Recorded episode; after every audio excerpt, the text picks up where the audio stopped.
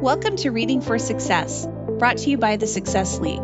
This podcast focuses on books, articles, and other resources for customer success, provides an overview of each, and gives you an honest assessment of whether or not it's worth your time. Welcome to the podcast. Hi, my name is Kristen Hayer, and I'm the host of Reading for Success. I'm also the CEO of the Success League, a boutique customer success consulting and training firm based in San Francisco. Today, I'm continuing my review of Crucial Conversations by Kerry Patterson, Joseph Grenny, Ron McMillan, and Al Switzler. I'm covering chapters seven and eight, two more of the chapters on action items that are related to conducting an effective crucial conversation. I'm going to dive right in. So, what is this section about? Chapter seven is called State My Path How to Speak Persuasively, Not Abrasively. This chapter covers techniques for getting your perspective and truth out there without making it unsafe for the other person. Chapter 8, called Explore Others' Paths, gets into how to listen to the other person, ask good questions, and handle the other person's blowups or silence. So, what did I like about these two chapters? I very much liked the section in chapter seven on maintaining safety and thought that the authors had a very interesting perspective on the three elements that it takes to deliver a tough message while still keeping things safe for the other person.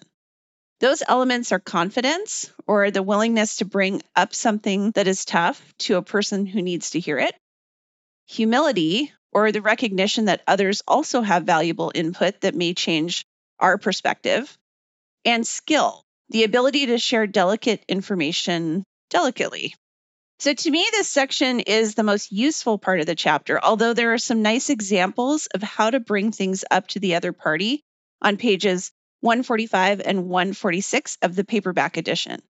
These examples are presented Goldilocks style. So, coming in too hard, coming in too soft, or coming into the conversation just right.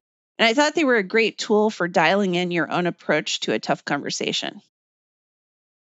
If you've ever been to therapy, you know everything you need to know about chapter eight, which is basically a primer on active listening. The one part of this chapter that I thought went a little deeper was on getting ready to listen. The authors talk about steps you can take to prepare when going into a crucial conversation that will help you listen effectively, including being sincere about wanting to listen, being curious about the other person's perspective, challenging yourself to stay curious throughout the conversation, and being patient through blowups and silence. While it isn't always possible in customer success to plan for a difficult conversation since they sometimes come at you out of the blue, when you do have an opportunity to plan ahead, I think that getting yourself in the right headspace can be incredibly helpful. So, what did I dislike about this section? There are a few things that bothered me about these two chapters. First, in my opinion, listening should always come before sharing your opinion, desires, and perspectives when you're talking about a challenging topic. I know that it may take a statement on your part to open up the conversation, but it generally works best to allow the other person to share their thoughts first. This is especially true when the conversation is coming from a customer or from another team inside your organization. To emphasize this, I wish the authors had addressed timing or at least position the chapter on listening ahead of the one on speaking. Maybe they will cover this in the chapter on bringing it all together, and I hope so. But at this stage in the book, it seems like there's a real gap here. There's also a section that is kind of tacked on to the end of chapter seven called Strong Belief, and it gets into what to do if you really truly believe that the other person is wrong. And after a whole chapter about what to do, it seems odd to me to include a section on what not to do at the end, and it seemed really out of place. If it was really important, it should have been explored in more depth and maybe gotten a chapter of its own. If not, it should have been left out. It's four pages that I felt like I didn't really need to read an already pretty long chapter. Finally, I was really annoyed at all of the acronyms in these two chapters. There are three of them altogether state, AMP, and ABC. And as I think back to the first chapters in the book, where the authors describe the physiological and mental state that you're in when you're having a crucial conversation, you're probably not going to be sitting there thinking, ah, now it's time for me to use state. I wish that instead the authors had included some practice exercises in these two chapters instead of having the reader try to memorize acronyms. This is probably a little bit of a personal preference on my part. I was never good at memorizing acronyms to use in school. My brain would rather just memorize the content itself. However, I think that consultants like to use acronyms because then they can brand them and sell them as a part of a system, which is definitely what this team of authors is doing. And I find that a little bit self serving in a book designed to help people learn.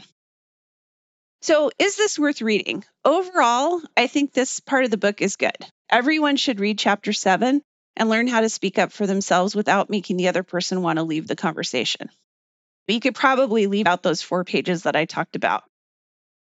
If you've had a lot of training on active listening or have spent much time in therapy, you can probably skip or skim chapter eight. Otherwise, go ahead and read that one too. If you're reading along, next week I'll be wrapping up this book with chapters 9 through 11. You can pick this book up on Amazon. And again, I'd recommend the paperback version since there are a lot of useful exercises in the early part of the book, and you'll probably want to write in it. We'll put the link to the book in the episode notes. If you're a regular listener, please take a couple of minutes to subscribe, share Reading for Success with other customer success professionals, and rate the podcast. If you have questions or ideas for this podcast, I would love to hear from you. I can be reached at Kristen at thesuccessleague.io. Thanks for listening, and I hope you'll join Reading for Success next time.